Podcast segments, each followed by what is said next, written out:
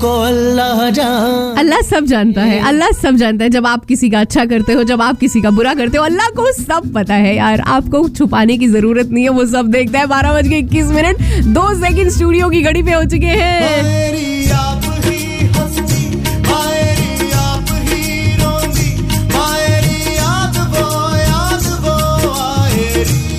ओफो भरी याद आ रही है इनको बहुत सारी।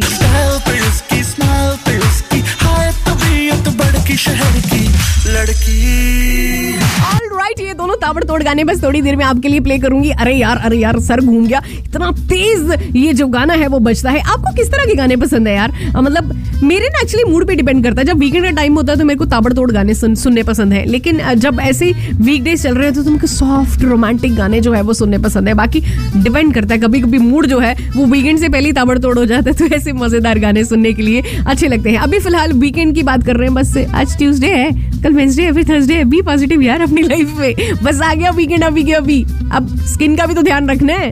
Health and beauty secrets with Simran.